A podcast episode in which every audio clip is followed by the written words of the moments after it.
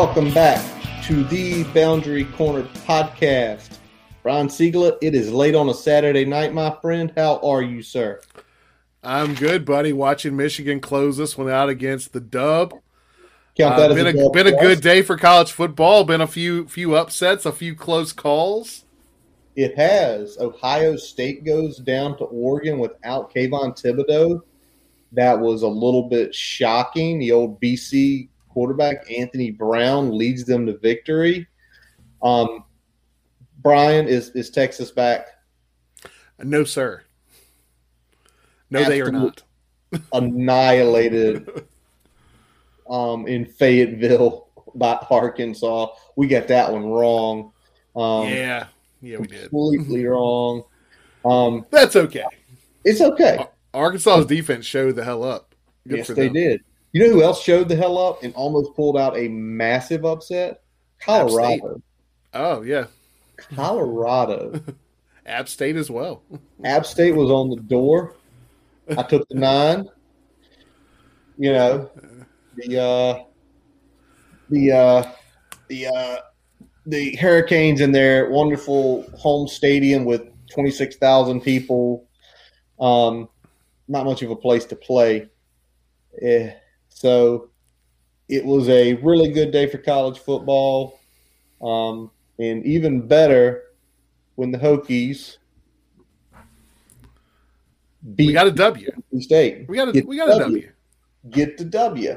Um, not maybe the prettiest. We we Uh, are not enthusiastic about this W, but No, we will not. take it.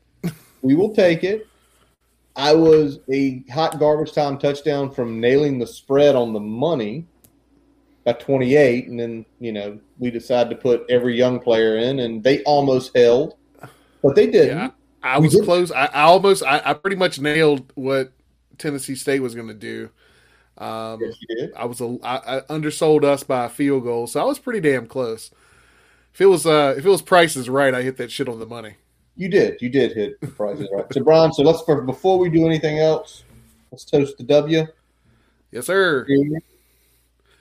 And guys, uh, you know, I'm, I'm repping fighting Hokies here, but this is actually Sierra Nevada. So You're riding fighting Hokie. Pull, stand up a little bit. Show the shirt too. You got the fighting Hokies lawyer shirt. I got the none but clear mountain air John Laser shirt. We are truly 2021 spokespeople for the Hokies out there. So, but again, we got the W. I think if I think if this, Brian, if I tell you the game ended 35-14, but it was 21 nothing in the first half, I think everyone is viewing this game different. But it didn't happen that way. Nah, nah. The the flow of the game is the problem, and kind of the overall uh, feeling of way the first half kind of went down uh, is the problem. Not necessarily uh, what the end result is. Uh, I think we're pretty much fine with with the end result. Covered the spread, uh, kept them at arm's length, especially the entire second half, but. That first half just it, it didn't sit well, it didn't feel right, and it kind of got everybody in a in a little bit of a funk, right? You- You're right. You're right. So let's let's jump into it. So before we jump into it, though, shout out Matt Neal. What are you drinking tonight? Um, thanks for saying hello and listening in. I, Well, I bet it's bourbon. I bet it's Tito's. Hey, I bet it's Tito's. Tito's and uh Tito's and uh some uh some LaCroix out there. All right. So Brian is effectively labeled the Middle Tennessee State the tale of two halves. Yeah. So let's start with the first half. And let's start with the first play of the game, Brian. Keshawn King, kind of in the doghouse a little bit for the fumble last week, comes out, gets it right at the goal line. He takes it. He sees a crease left. He cuts and he goes. Yep. And you saw the leverage. He was going to get caught, but not before he got just about to midfield. I mean, uh, when when that happened, tell me the first thoughts in your mind. Like it's like, okay, this is going to be a route. yeah, I was like, okay, we're we're coming out the gate hot again. Um, you know, this this is kind of the energy that we brought uh, to the start of the UNC game. We're going to kind of keep that going, and then the offense took the field, and it just felt different. Um, seemed like they just couldn't get out of their own way a little bit.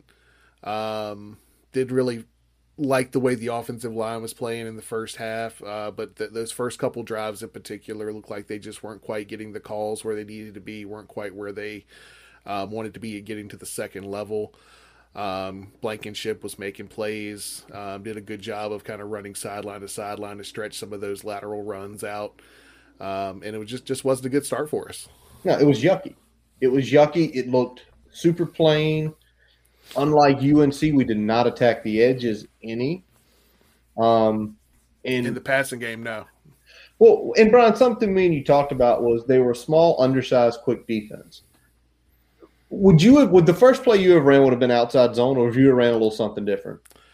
I mean, it's our it's our bread and butter, but at the same time, um, it it does kind of play into the strengths of what they like to do and how they like to attack the offensive line. So, you know, it'd been nice to see something different, something um, similar to kind of how we came out against UNC with that little swing pass to get Blackshear up open, get, get them kind of on their heels a little bit. Um, I, you know, but I, it seemed like the the plan from the get go was kind of to, to, keep things vanilla on both sides of the ball, and that's kind of how we came out on the offense. The call, the calls were kind of vanilla, kind of straightforward, and unfortunately, the the way we executed them reflected that. Yeah, the way we executed it reflected the way we executed it. Also looked like again why I did not want to be ranked. Um, is because you know, like anytime we get a ranking this early in the season, it's like I don't necessarily say it goes through the guys' heads, but it's like it, we lose the chip. We had a chip last Friday night. We played angry. What's up, Tally? Thanks for checking in with us tonight, man. And we got Tally. We got uh, we got Billy on here. Billy. Everybody. Well, Billy. Appreciate you guys jumping in, hanging out with us.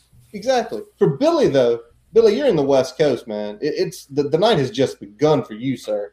Um, but it's the whole piece of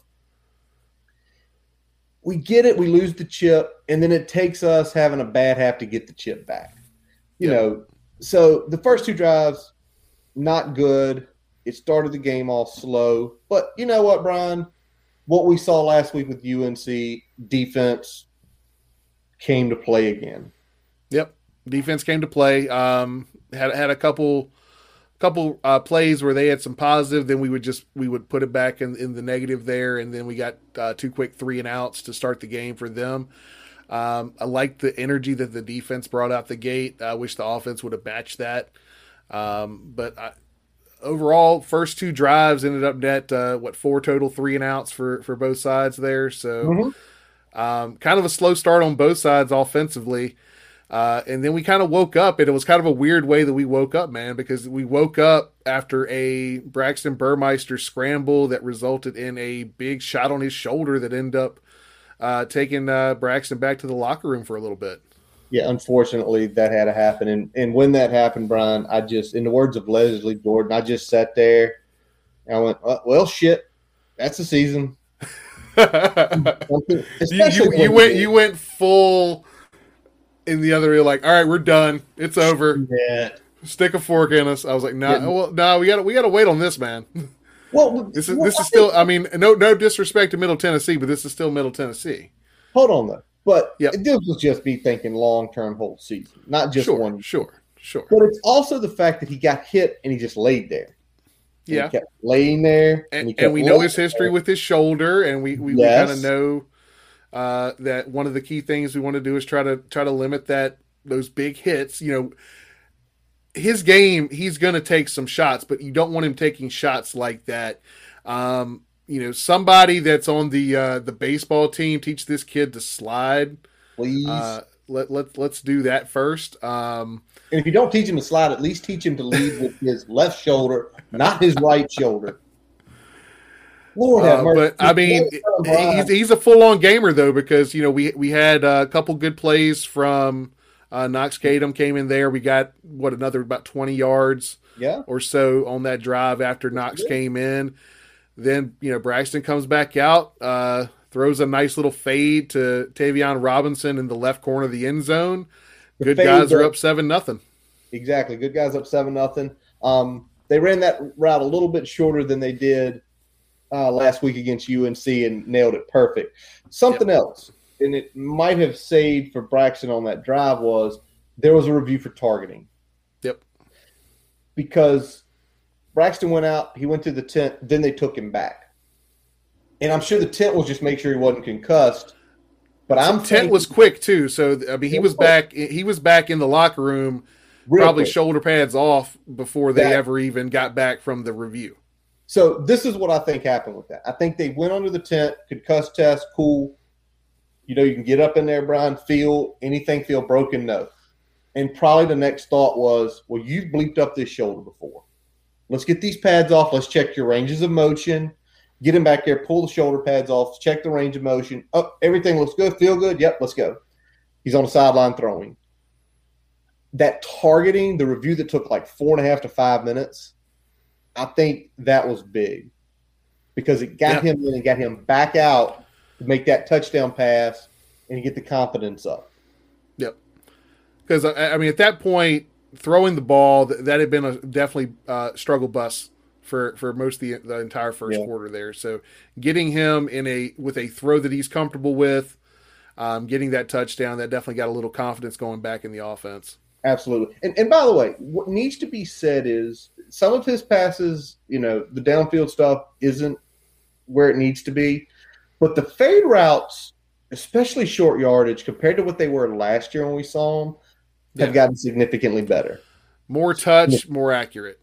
Yep, um, and that's big. both both of those things are so the touch gives the receiver a chance to be where he needs to be. The accuracy, obviously, means that when it's thrown, it's not going to be a pick, and it gives the receiver a chance to come down with it in bounds every time. So that is really big in my opinion.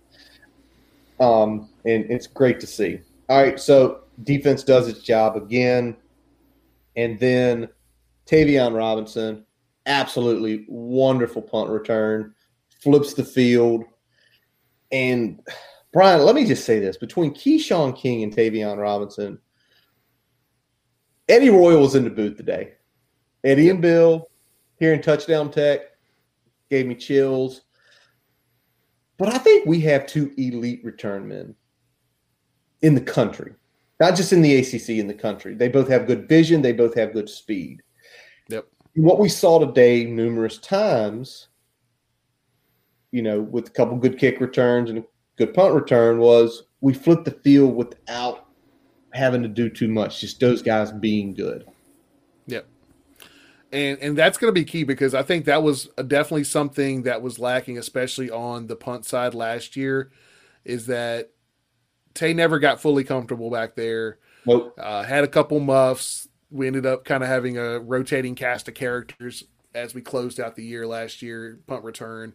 That that was more of a mitigating uh, disaster position mm-hmm. than it was about having any sort of positive impact on our team. And I feel like that's definitely turned into an asset, at least in the early going of the year so far. Absolutely. He seems very comfortable back there. He's getting the opportunities to run, um, which is really big. All right. So that sets up the really good drive. BB has that as a really good scramble, which, you know, I, will have to ask you, Brian. Um, you know, yay or nay? Did you like him still scrambling after taking that pop? Yeah, because he's got to play his game. I don't. I don't want to see him change how he's approaching um, the playing the quarterback position just because of one big pop. Now, I do want to see him not take unnecessary hits at the end of plays. Okay. So there's a difference there, right? Yeah. One is how you're approaching your mindset in terms of what you do with the ball. The other is how you finish the play and keep yourself safe.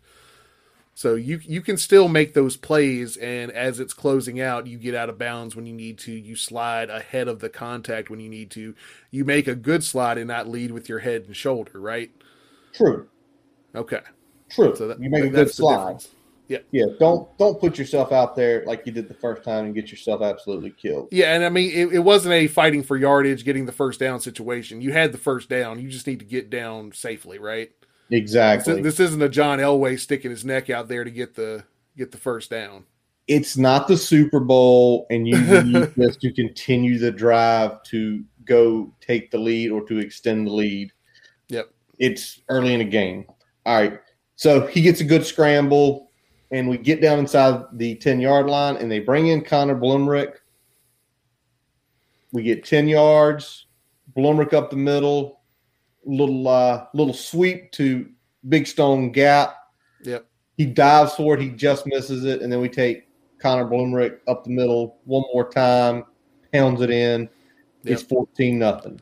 We, the return of the wild turkey. We had a little diamond formation running on that Yeah. one. It was uh, it was a pretty sweet thing to see. Um, it was sweet. definitely shows that the, the the the gears are turning a little bit there in terms of at least getting Connor active in the offense because I feel like that was something that we didn't really see a whole lot last week. Um, No, that's an lot. element. That's a wrinkle that we showed this week. We didn't show a lot of wrinkles on offense this week. Uh, getting Connor Blumrick involved in the offense was one of the few wrinkles that we did present this week.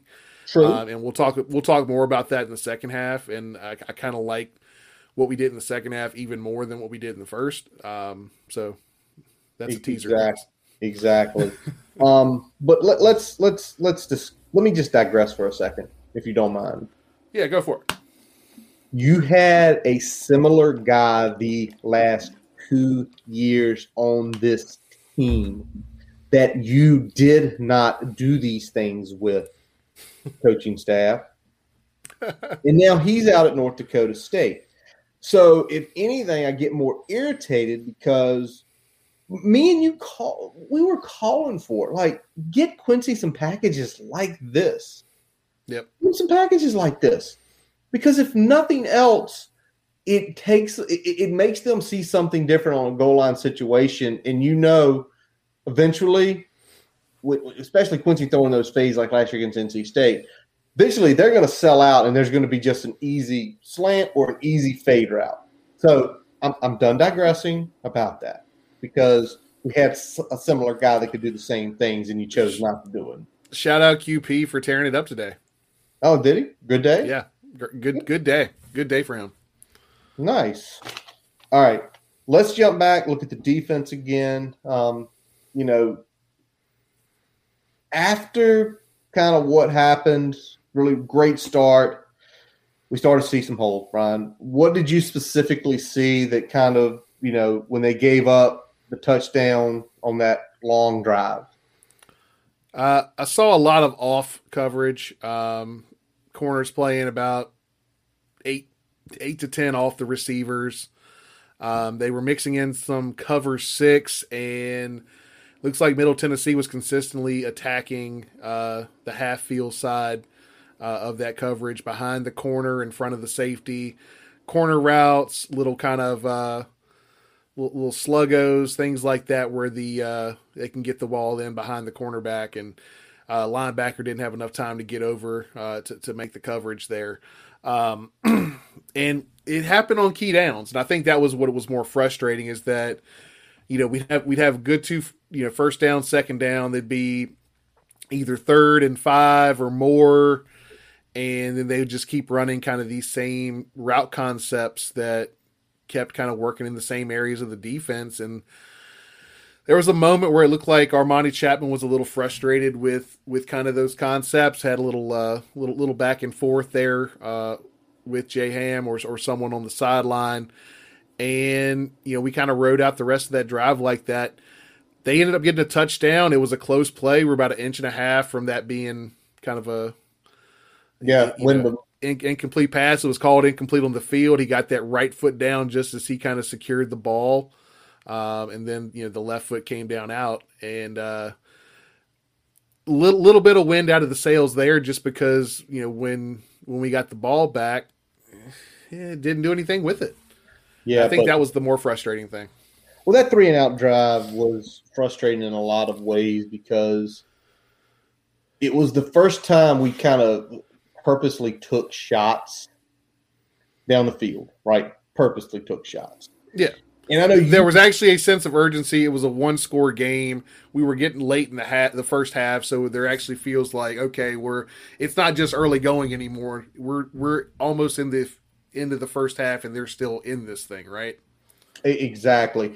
And- I think you mentioned something to me um, when we talked about five today. you said that is the first plays you should have seen. Like this is how we should have came out immediately. Run a little, yeah, I mean, you, get a few yards, and then attack them because they're clearly they're clearly sunk, sinking in. Yeah, I, I, would have liked to seen you know shots down the field like that because I mean there were a couple plays where we were running um, verticals across the board. Uh, we didn't see a whole lot of those um, outlet routes with Blackshear where he was kind of the guy underneath that if if if it wasn't there, um, there was someone to drop it off to. We saw one time where um, Tay Rob was targeted, but it was clearly Braxton was just getting rid of the ball. It was nice to see um, you know, some sort of outlet route to, to, you know, get it into Blackshear, maybe get five or six yards, see if he can break a tackle yep. and get a first down. Yeah. Um, and I'd like to see more levels to the concepts here, uh, where yeah. we're we're not necessarily running four guys deep and there's there's no outlet. Um, you know, run too deep, run run run something up up the seam, run one guy on the outside deep, and then you know maybe work in a, a dig or or a uh, some sort of like play in the flats just to get uh, get the ball out if nothing's working for you. Um, I, I, I don't like these concepts where we're just running four deep and there's there's no really other option than either throwing it deep or throwing it out of bounds. Exactly, and I think the big piece on when you do that sort of concept is we know how risk adverse that they're teaching the quarterbacks to be about not turning the ball over. Yep. So you're you're running these concepts that essentially you that essentially you're teaching them to be risk adverse and you're giving very high risk concepts versus and we have guys that can do it, Brian. I think this is probably what frustrates us more than anything. Versus running Blackshear or Holston or Big Stone Gap or any of those guys, putting them out just in the flats or having them hook up three to five yards downfield. Because if someone blows coverage and forgets about those guys and you're able to make that dump down, you're running guys 20, 30 yards off. Yeah. There's going to be a, if the guy doesn't make the initial tackle, there is going to be that right there in front of those guys. Yeah. So, and I mean, like I said, if we're looking at kind of what we did, I'm, I'm, I'm definitely looking at it and saying, okay, well, they went full vanilla in this game that yeah. was that was by design. By design, they weren't going to so. do anything. Yeah. We well, I so. mean, look at look at the UNC tape and then look at this tape. True. The concepts are significantly less Different. unique, uh, less inventive. Um, there, there was not. I mean, zero throwbacks. I mean, there, there, there was, yeah, and no screens, no outside bubbles, no. Yeah, no there was none of that. So keep that in mind when you're uh, evaluating what this offense did today. By by no means am I happy with the outcome, but at the same time, I recognize that by design, this was supposed to be vanilla. The only difference is Middle Tennessee did a fairly decent job of stopping vanilla. Exactly. By the way, folks, if you see me and Brian's head or eyes move, we're watching Pac-12 after dark. Um, we we we made some things on one of these games, um, so, and that's why we just run this live late night. We're going to be up anyway, watching the late night games and you know showing our love for college football. So you'll see our eyes move. Um, Kedon Slovis just slid perfectly, and then he did a Braxton slide. I don't know what would frustrate me more if Braxton did that, like perfectly slide, and then the next one looked like an awkward giraffe going down. All right. Yeah. So, Brian, one more thing before we uh, hit a break here. Under 90 seconds left, the ball's at like the four yard line. We finally get aggressive. Tell me your frustration when that started happening. So I'm not frustrated that we did it in this game. I'm frustrated that we did it in this game with 116 left inside Ooh. our own uh, 10 yard line, starting the starting the drive when we didn't do that against UNC with more time and better field position. Can you explain that? That's I it. Mean, that, that, that's I mean, that's that's my beef. I, I, you know, I get that. I'll say this: we needed to show after the the couple drives we had before that that we could still move the ball consistently against that defense. Just to just the mental um, so I think some of that played a role. Okay. But at the same time, just I mean, if you're going to be conservative or aggressive situationally, I would prefer it to be a little more predictable. and I'm not saying predictable from a, I, you know, the defense knows it's coming too, but you know, if you're going to be aggressive in those situations, be aggressive or no. But it's kind of, it, it was kind of weird that, you know, you get different treatment here. I get there's less stakes here. So, yeah, it's 14 7. It's, you know, overall, well, you have the same, you have the same, roughly the same lead, right? But you're playing a lesser, what you consider a lesser opponent. So you feel like the stakes are lower, right? Stakes are low. You feel like if you make a mistake, they're not going to take advantage of it, especially the way the defense had played the, you know, 85% of the first quarter. So yeah. get it completely.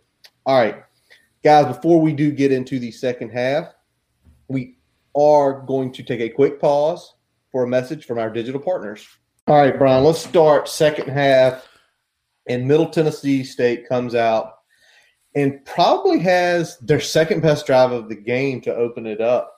Um, you know, and and what they showed, and I hope that J.C. Price and Bill Teerlinck, um, um, Sorry, to mean to throw you off there. So yeah, you uh, threw me off. I saw two questions come up. They went away real quick. Yeah. So so uh, Neil's asking that you know if if our passing game is based on smoke and mirrors and misdirection, you know why do we decide decide to go vanilla against anyone? I think. I mean, you got West Virginia. You're, you're you got a big game coming up. Maybe they don't want to put some of this stuff on tape. But my beef with that is that you already put some of it on tape against UNC. I'd rather you throw the kitchen sink out there and make West Virginia have to pick and choose how they're going to prepare against you than go full vanilla, but you still got some tape from UNC that, that, that they can fall back on. That's a good point. I'll let you continue into the second half, sir. Well, I'm gonna I'm gonna just follow up on that. It makes it makes perfect sense, right? Like it makes yep. perfect sense. You've already shown it. Why not continue to let the guys execute the plays on the field against live competition? Again, I think you said it before sometimes this coaching staff outsmarts themselves and it gets us in trouble. I think the game today, well, throw back to everybody 2019. The game today could have been Furman back in 2019. It could have yeah. been. But I think we are have a much, much better leadership group um, between guys like Brock, Lecitus, um, Chamarri Conner, Dax, Jordan Williams, and some and Jermaine Waller. You have more guys who can hold everybody together. Where games like yeah. things weren't going right, it was just like, what do we do? What do we do? What do we do? And it wasn't good. Yeah, leadership wise, this is closer to the the, the 2016 and 17 edition of the Hokies and hopefully that carries forward in games like this where we aren't quite firing on all cylinders. We've got that leadership to fall back on where we don't let you know a couple of negative plays, whether offense or defense, turn into you know two or three touchdowns that end up costing us the game. Exactly. All right, so now let's go to it. Middle Tennessee State out of the half, as I said a couple minutes ago. Um, had a really good drive to come out of the half and kind of show something I hope Bill Teerlinck and that I hope JC Price are showing the defensive line. The big play on that drive was a little throwback screen, essentially taking a, a taking advantage of our aggressiveness on the uh, on the defensive line. Brian, I know it was Middle Tennessee State, but I know plays like that are things as an offensive lineman you love, as an offensive guy you love. Yeah, and I mean, the the concept was great. I saw it coming before it happened. Um, I was like, they gave a completely free rush to Barno. Something's coming. That that's not by design. And then it, all of a sudden, you see the guy come out the other side of the uh, the formation. Um, you see uh, the uh, the throwback from Hockman um, over yep. there to him, and it ended up being what about thirty five yard gain, I think, on that play huge gain. I mean, a really huge gain. And you know, luckily we we we they get down to about the thirty, and you know, instead of going for it, regardless of down and distance, they chose to punt and they pinned us deep. And and I'm not saying, I mean, it's 14 7. So you get it. But I also, why is it not in the back of their mind? We scored one time on them. We had to go out of our normal pattern to score a touchdown. Every other time we touched the ball, we did little to nothing. Why aren't we taking advantage of this? But you, you essentially think they might be in empty the clip mode, right? Exactly. I would be. You, you would you would think you would think given the scenario you're in, how close the score is, you empty the clip.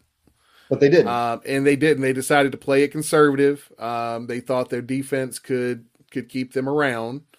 And our offense came out a little bit more mojo in the second half. Yes, they did. Significantly. And it's it started with uh, I, I, know we talked we broke it down a little bit. Uh, they broke it down really good actually in the uh, the broadcast.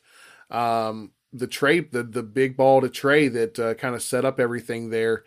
Uh, looks like uh, Blankenship decided he was going to kind of free freewheel a little bit. He wanted to jump under the route, gave a signal to the safety. Safety didn't quite get it. Thought he had inside leverage, um, inside oh, help. He did not. Trey had a free release up the seam. Uh, ball was a little underthrown. And little, if, yes. if, if it was a perfect ball, Trey probably walks in. It wasn't. Uh, but I will take an underthrow over an overthrow. Anybody that saw the Tennessee first half uh, can definitely understand exactly what I'm talking about. Um, and it wasn't just the one wide open one, but it was several others that were overthrown. Five. Five. There were five overthrows where, like, one was completely wide open, which was terrible. Yeah. Two of the other three, if he had even underthrown a little bit, they have a chance to catch the ball. If it, at worst it's a PI. Yeah. At least in this situation, the way I I think the way we talked about it, felt about Brian is this. Okay. If there's tight coverage, you must overthrow. You must. You just have to. It's the safest play. If the guy gets there and catches it, wonderful. In this case, when BB looked, there was no one there. Okay to underthrow that. Yep. Okay. What I do I want to see him hit in stride? Absolutely yes. Absolutely. Because you hit him in stride, it makes every single defender on that side of the ball, especially in the secondary, say, okay, we've got to stay further back, which with what we do opens it up more. Now, as beautiful as that was, the the play that scored the touchdown on this drive, Brian, had Jalen Holston looking like Khalil Herbert with that cut because that cut was nasty. That was the best cut of Jalen Holston's career that I've seen. Um, foot in the dirt and kind of weaved between two defenders that were engaged in a block, and then boom up the field. 29 and, uh, as your shirt says there, nothing but clean mountain air. Oh, yeah. Number clean mountain air, touchdown, and, and, and right there, it's 28. The game's over effectively right there, the game is over. We we've put enough distance between them. That's twenty one seven. The game's yep. At twenty one seven, the game's over because they're already playing surrender Cobra. They can't hit their deep shots to get touchdowns. They're getting deep shots just to move the ball. And the defense after that initial open drive tightened up a little bit, Brian. Defense started playing a little bit closer to the line of scrimmage at the cornerback position. Um, and there was less room for those guys to kind of get to their spot in their routes. And the slower they get to their spot, the more the defense can react in that zone coverage, right? True. But do you, do you like it that we're playing that? We, we're essentially giving them some easier throws. Do you like that we're playing that cover six, that soft quarters? in a 21-7 game because the game's it's it's not over quite yet, but you feel like we have control. Well, I mean, the reason I like it is because what happens next. Well, so Waller in a good position, uh, undercuts the route. He knows he's got help behind him, um, and all of a sudden, you know, gets the pick, runs it back for about 25 yards. We're uh, sitting pretty again, right? We're, we're, we're ready to punch it in one more time we are. So I think what you're trying to what you're kind of saying here is two score lead. You're doing this eventually they're going to get to a point when we're sending these zones. There's going to be no free run because there's going to be nowhere to go. And essentially, yeah, and I mean, I think we do need to do a better job of mixing up coverages and and key downs like third and five, third and six. I mean, we can't be playing eight nine yards off the ball. Um, you know, we're we're, in, we're inviting uh, first downs. You're we're essentially them. saying you've got to react exactly right to stop the first down, right? All right. All right. Okay. So okay. we need we need to I think we need to mix it up again, but I think even looking at the defense, the calls were vanilla tonight. There was a couple zone blitzes here and there, but there there was nothing that was put on tape that said, okay, I mean, we didn't see the stunts that we saw against UNC. We didn't see any of that stuff. No, we um, saw I very, mean, very basic. Um, yeah. And, you know, I'll go later on into how they ran the ball, which wasn't very well. So Jermaine intercepts the ball. Um, we're on the right side of the field after his interception. And then, you know, what we have next goes on. Um, it was BB's big scramble. And then yeah. He did a good job. It. So he, he stepped up. He saw that it wasn't there, took off up the field, made a couple guys miss. Um, and that, that was a big run. And then, you know, Blackshear kind of took over the back half of that, that drive, had a good run that set, set us up in the, uh, the red zone, then closed it out. So, um, it was, it was really probably the, in terms of fluidity, kind of the most fluid drive we had. Yeah. Um, it, it was, it was one of those quick, quick punches there. And at that point, you kind of felt like, all right, this, this, this game has been put in hand we're we're comfortable again. We're doing what we want to do on offense. We're shutting them down on defense a little bit. Um, you kind of felt good about where it was heading there. Um, still would like to see the offense be a little more consistent with some of their plays um, because we kind of got got back into um, some of that later in the game. But yeah. overall, I'm happy with with the way the second half went offensively. Well, let me ask you this: Raheem Blackshear, you know, 10 rushes, 53 yard. Didn't see him much in the pass game tonight.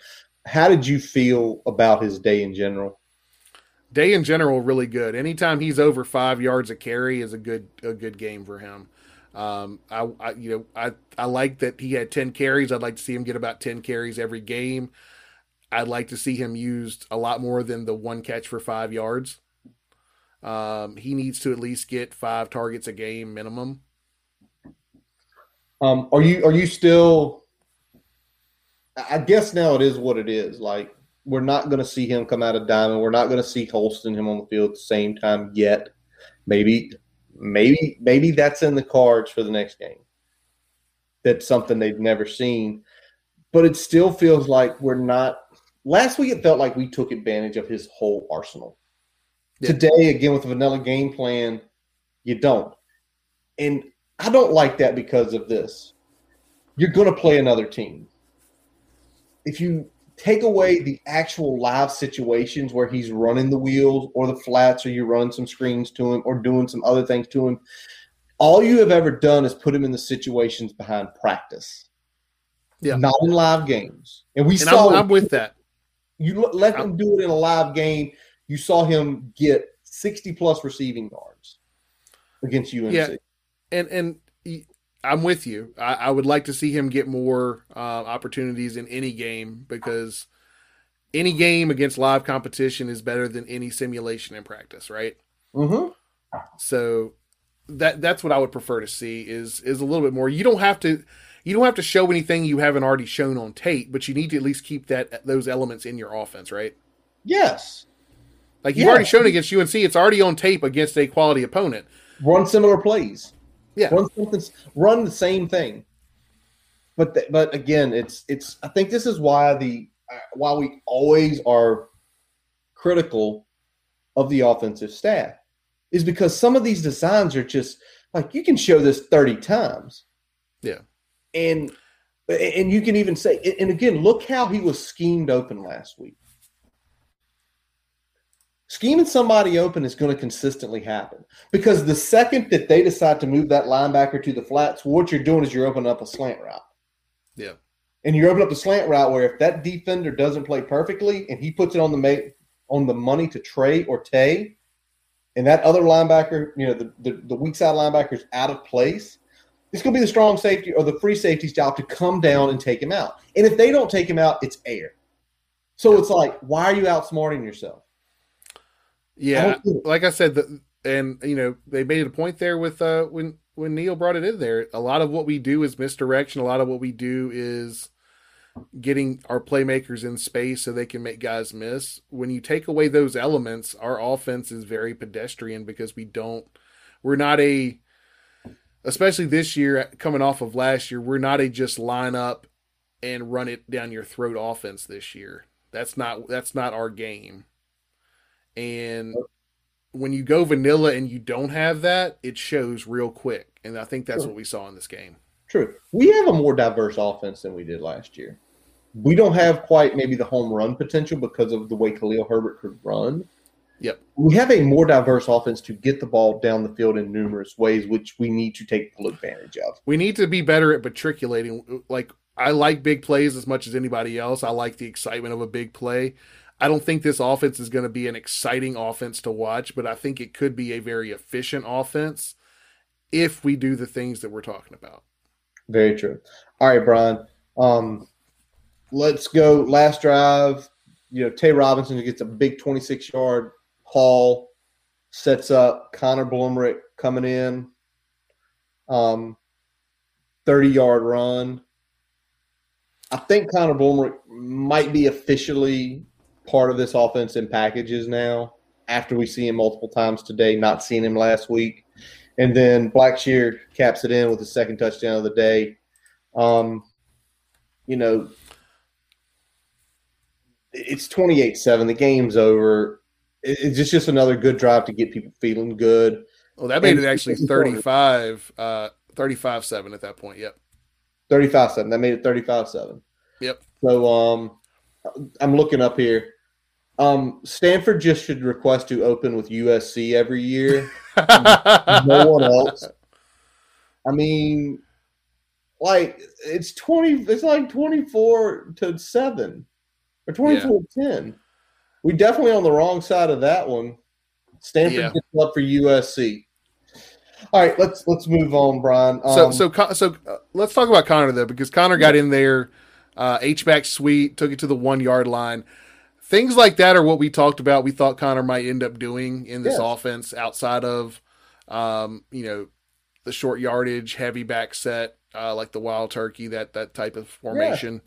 Yeah. Um, and and that's what you, that what we want to see. I mean, he is an athletic player. He is a little bit more of a athlete than kind of the other guys on the uh, on the line there, except yeah. you know Mitchell may be the the one exception that has that degree of athleticism. I don't think yeah. Mitchell quite has the top end that no. Blumrick can get to. Um, and he's he's you know designed to be a little bit more shifty because he has played that quarterback position, has played yeah. um, H back for A and M before. So, um, getting him involved is going to be good. I like that we at least saw what he could do, even though we didn't see him throw the ball.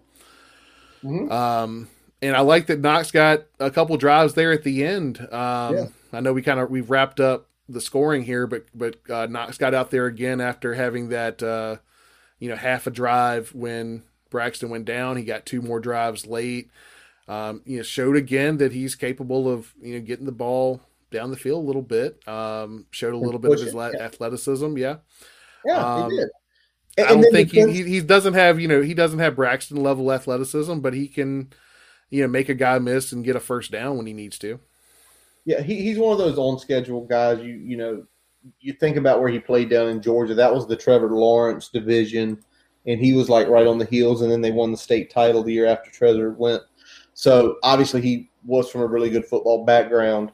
Um, but I think just the, the the the kind of the ending of the fourth quarter, you had some younger offensive guys get out there. You had younger defensive guys get out there. We talked about needing to look at the depth that happened. I wish it would have happened more mid third, not more into the fourth, but that is what it is because of our digressions in the first half. So, um, yep. Brian, we, we, let them hang around for too long to really get any substantive uh, snaps out there. but it was nice to get something there at the end, even though it was the garbage time was a lot more protracted than we wanted it to be. Yeah, hundred percent, Brian. Um, now, Brian, before you know, we we close with our final thoughts here. Um, yesterday, because it is nine twelve now. Yesterday was 9-11 in the twentieth anniversary, and it's it's probably the honest truth, Brian. In our lifetimes, it is probably the most earth changing life changing event that's happened to us. I was 18, you were 17. Yep. And, um, and I mean, a, a, lot of things, you know, it changed a lot in real time and it, it changed a yeah. lot of how, you know, the next live. decade or two, you know, how, how our day to day changed. So, uh, there's definitely been, um, you know, serious ramifications from that moment. And, you know, I think that's one thing that we kind of, we kind of miss a little bit is that, um, you know, regardless of how we're feeling, you know, politically or socially or all that stuff, um, you know, there there was a moment in time there where we were kind of felt we felt united. We felt like we were on the same ground. Um, everybody everybody had come together in response to that, and um, it'd be nice to get a little bit of that back. Um, so, yeah. But it, it was it was Absolutely. a sad day. Um, it was it was sad to feel attacked and attacked in a way that targeted civilians and not military assets. Um, and I think that was that was the big thing for us.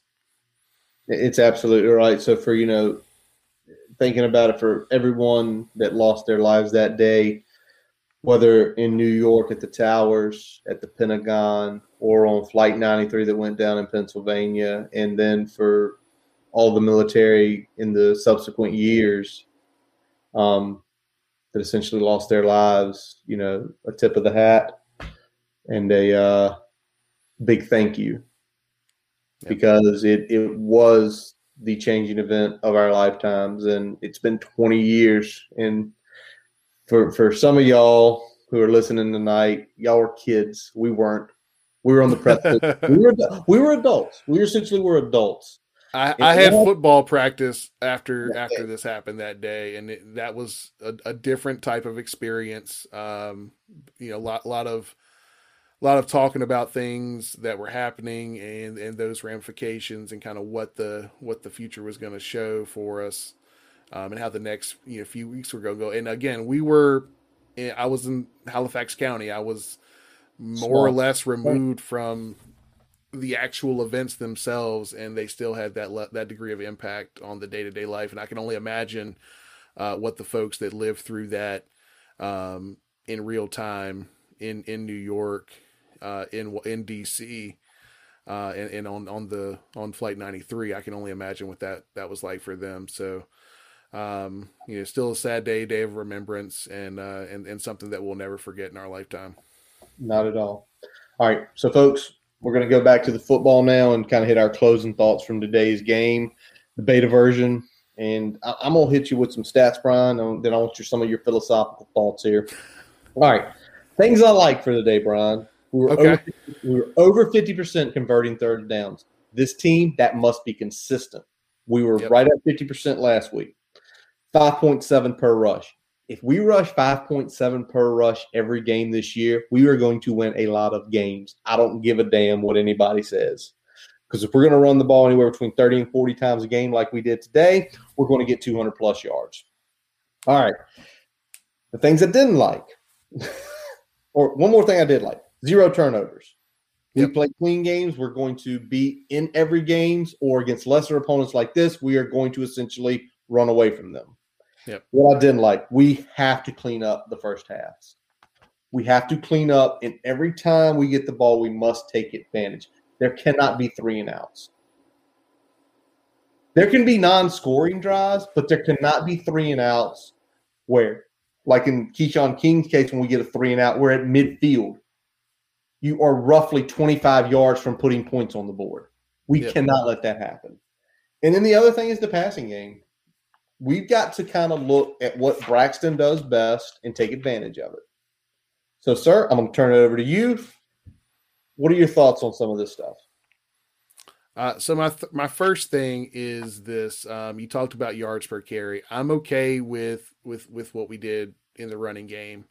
Um, I think we needed to be more consistent with how we rush the ball um, and get to the next level. So I'm going to go a little bit of criticism here on the offensive line. The offensive line is what I had the biggest problem with in the first half, and it was poor pass pro, uh, poor blitz pickup, and a poor job on combo blocks in the zone game of getting to the second level. Um, we would more or less manage their defensive line, but then their linebackers would come up and make the play. Two yard, three yard gain. We can't make our entire game go off a two or three yard gain. Um, so, got to be more consistent about getting to the second level. When we did get past that second level, we hit some pretty good plays, both in the scramble drill and a couple of those, uh, you know, lineup running plays, and especially some of the jet sweeps. Um, so we did a pretty good job total of getting yardage and those those big gains offset the negative plays. I want us to be more consistent, especially in the first half, right?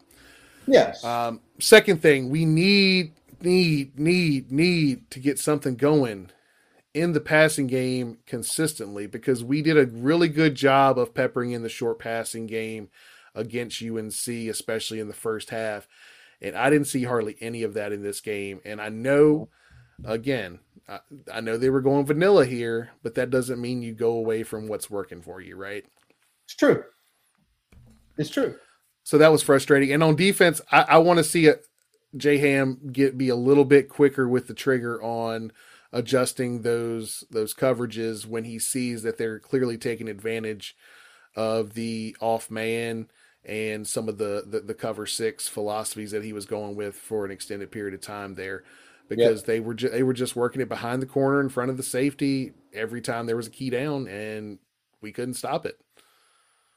And and on defense, Brian, you know, we give we gave up some big plays tonight. Um, I think we can live with that. I think our pass rush is good enough.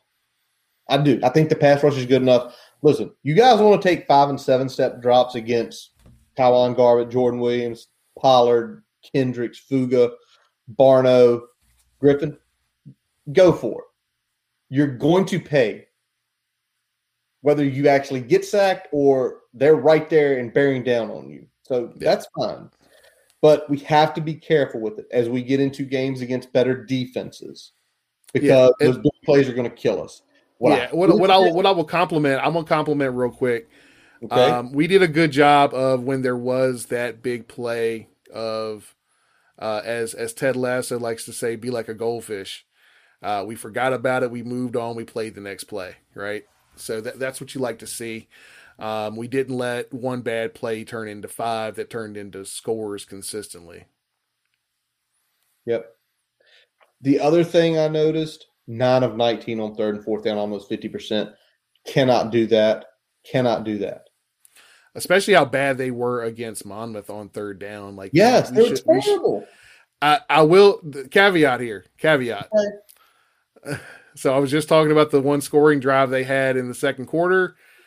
Almost half of those uh, third down conversions occurred on that one drive. All right, so we take that drive out. Never mind.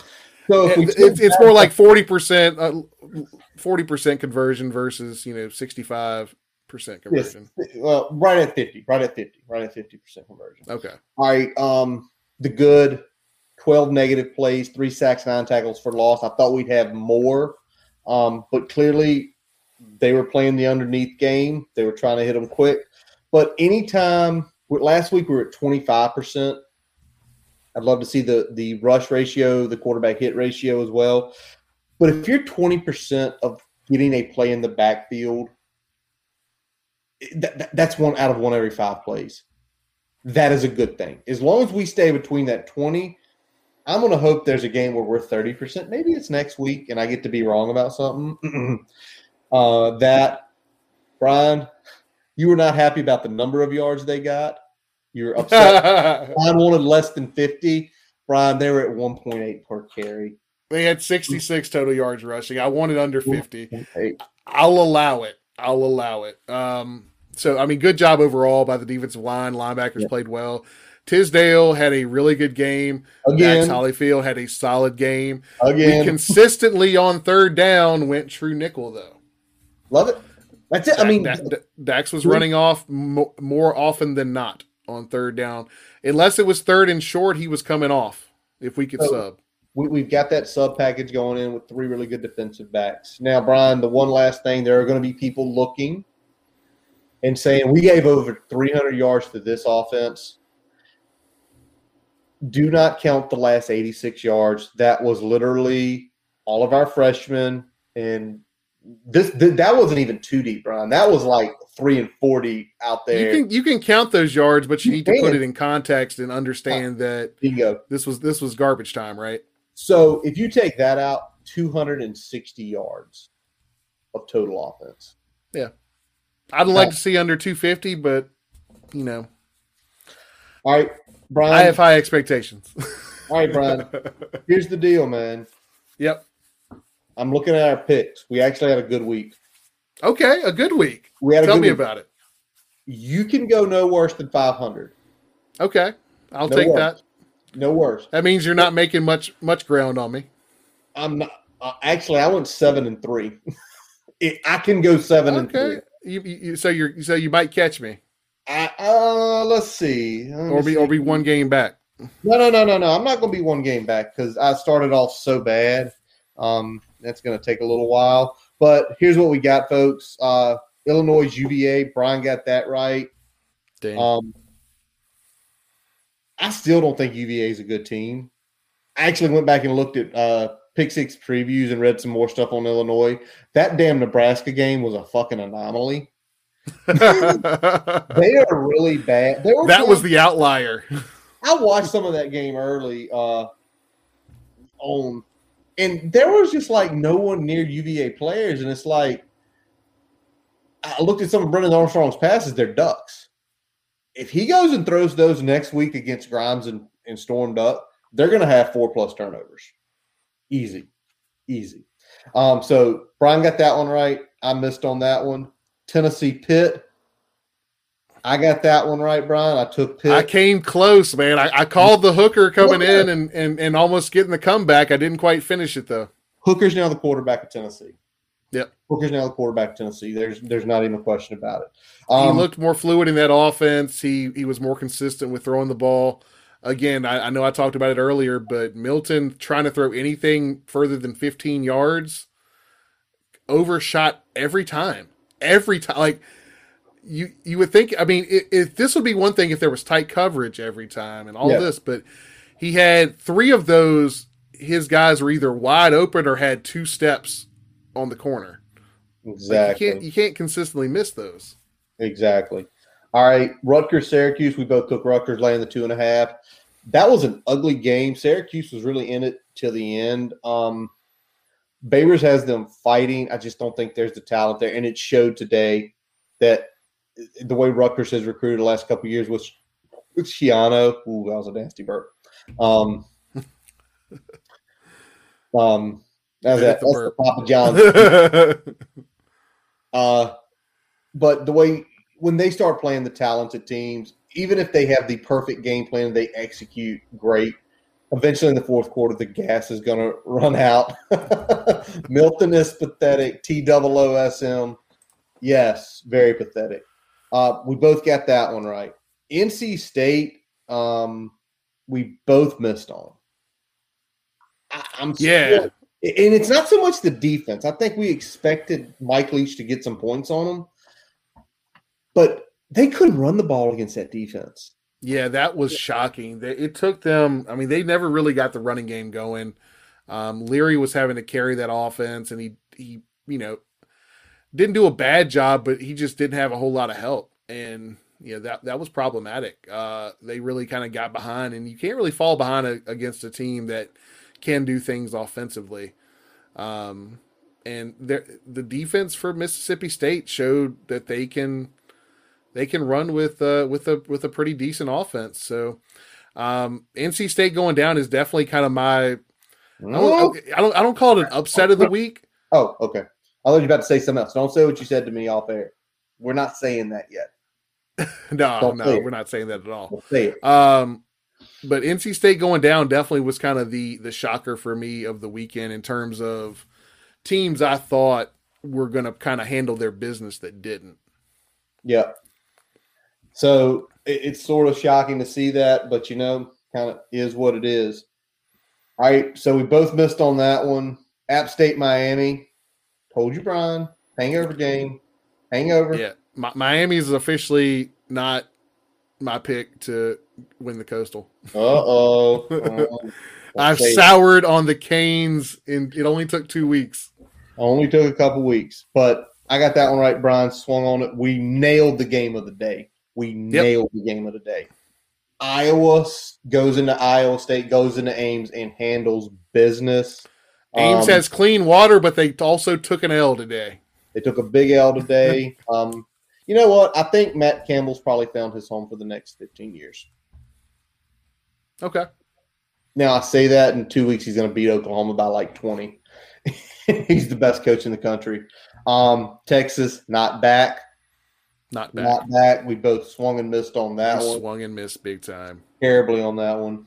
Um, but we got Michigan right. Michigan We looked. nailed Michigan. Mi- Michigan definitely. Uh, you Michigan without any expectations is a different team. No, it's not Michigan. It's Jim Harbaugh with no expectations. Harbaugh with no expectations at Stanford. Look what they did. yeah. Great, right? Unbelievable. Yeah. Even when they were doing okay, people still were writing them off. Harbaugh, when he went to San Francisco after a six and ten year, there were no expectations, right? None. Thirteen and three, two Kyle Williams fumbles from punching a ticket to the Super Bowl. So when there's no expectations on Harbaugh, I think he just coaches looser. All right, but we got that one right. And then the big game of the day, I thought Ohio State would then without Kayvon Thibodeaux, but Anthony Brown, we talked about it earlier, handles business. We nailed that one. Oregon wins outright, so our 14 and a half easily lays there. Um, and I tell you what, it's really interesting to see just the playoff picture at the moment. Yeah. It's, I mean, for real, it's really interesting because you have, you know, you feel like right now is the two SEC teams guaranteed with Georgia and Bama. Don't know yet. We don't. It's too early. We we don't. It's it's too early. But I mean, if if you're using the sample size we have and projecting that out over 12 games, then the answer is yes. True. Because eh, right now, the Big Ten could be left out, the ACC could be left out. And, you know, that would get things super interesting. Yeah. I also and think. honestly, now- other than Oregon, um, now, I mean- you, got, you got SC. You got Yeah. SC out there. I mean, they're down 14 right now to Stanford. I, So I it's- was more saying like, other than Oregon, I mean, has any other non SEC teams really looked impressive? Uh, I mean, uh, Teams teams that are in position to make the playoff that you thought were in position to make the playoff. well, You got you got Georgia and Bama, and you got Oregon. Has anyone else looked No, impressive through really. two weeks? Not really, because Notre Dame did not look impressive today. They, I mean, they were borderline about to lose to Toledo. So, who knows? Um, and obviously, so that gets us Brian five and four. I'm six and three at the moment. If Stanford covers, we're both going to finish above 500. Um, and but Stanford covering also, I think we got that in the bag because I don't think I can see USC scoring 32 unanswered. I No, think Stanford I- will find it in some way. So, um, you know, I'm going to get a few games back after starting absolutely terribly this year. Yeah, my, my week two went a whole lot better than my week one, and my week one was close to 500. Um, so th- I think this should put me above 500 altogether. Uh, if Stanford ends up finishing how we think, or I'll be Uh, you, pretty will, damn you will close be to it. you will be at 500. at 500. Okay, You'll be I'll at take five- it. I'll take it. You'll be at 500. Yeah, we're we're we're, we're, we're probably going to be up another hour or so. Yeah, ladies and gentlemen, if I get to 500, then you guys can officially say that I'm just as good as flipping a quarter when it comes to betting on these games. we got we got to go back and look at our uh, combined picks here. Rutgers one and zero, then one and one, two and one, two and two, three and two. We could go five and two combined, same picks. Okay, might be finding something where you like the same game. Bet on it, guys. Has anything else popped up, Hokie Nation? I don't think we. I think we got out of this game unscathed, no injuries. Yeah, we had we had a couple scares. Um. You know, we had Mitchell with a nick. We had obviously Braxton went back, and then we had um, what was it? Uh, Griffin um, had that had that scare coming off of uh, the edge one time. But I think overall, you know, nothing ended up being something that was going to keep guys from uh, from significant time. Hopefully Keonta Jenkins uh, gets his foot right. He'll be ready for next week. Yeah, I think um, it's good set him. Week. I think good with Tay. Um, Brian, there is one thing we missed. Um, Florida State loses to Jacksonville State. I was actually about to mention that because I saw that pop up in my feed here. After and, playing out of their minds against Notre Dame. although seeing what Notre Dame did today, I'm not sure that this is necessarily a Notre Dame team to really talk about. Is is is what Notre Dame did to Florida State? Is that is that going to kind of be what happened to us uh, in 2018? is that, well, I think oh, they're playing you, Wisconsin you, next week, right? Yeah, I mean, I think uh, we'll learn some new things about them next week. I don't, I don't know if I don't think the first two weeks we really know a whole lot about them. I think we know that their offensive line is is very much average this year. And, They've got Purdue next week. Okay. And okay. Purdue is two and zero, oh, but they have played Oregon State and Connecticut. Purdue beat Connecticut today, forty nine to nothing. That's that's not going to be a that's not going to be any any game they can overlook. I mean, Purdue's probably not the greatest team out there, but no. they will show up and they will give you hell for four quarters. Um, so much. If they if they come in there and start like they have the last couple weeks, um, they they could take the L there. Um, you know, Coan Coan showed some mettle today in the way he finished that game. Yeah, but I their defense isn't what it was last year, and their offense because of the offensive line. I mean, they had to find inventive ways to get Tyree the ball in space where he could make some plays because they, they're not a team that can just line up and run it down your throat anymore. Yeah, I think I think the defense. It, it, they're they're still good up front on the line, but I think not having a, a Sua, a Sua or Jeremiah, I'm just going to say that that second level is where they're missing it because I don't think those guys have grown into the position of what they need to be in that defense. I think even more so with the new defensive coordinator and Marcus Freeman. Um, you know, certain people out there love Marcus Freeman, and he is not doing great to begin with. All right, anything else breaking, Brian? NFL tomorrow. Yeah, boys, we kick it off tomorrow. Um, looking forward to see what the Colts can do against the Seahawks. I know Curtis wants us to get the W, so that's that's what matters. Get the dub, please. I'll be probably listening. I got a bunch of errands to do tomorrow. I'm going to probably be listening to the Niners game um, from the San Fran affiliate as I mow my grass tomorrow afternoon. So uh, yeah.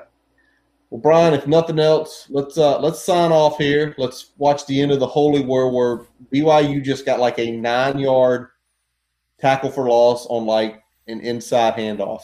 Yep. That was the most unbelievable thing I've ever That was seen. the most slow developing handoff oh, I've ever seen, and BYU makes, just blew it up. That makes Bryan Stinesprings look impressive. Arizona State in a dogfight with UNLV and USC had to make the comeback. So I'm going to sign it off, Brian. That wraps up this episode of the Boundary Corner podcast.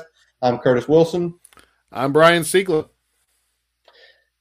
Visit our website, boundarycornerbt.com, to listen to all of our episodes. While you're there, don't forget to follow us on Twitter and Facebook. Subscribe on our YouTube account and your favorite podcast source, including Spotify, Amazon, and Apple. If you're looking to join the Hokie Club and help achieve the Reach for Excellence campaign, please visit boundarycornerbt.com forward slash giving to get started. As always, we let our buddy Jason Long play us out, play us in. Catch him on Spotify and Apple Music. We thank you for listening, and let's go. Hokies!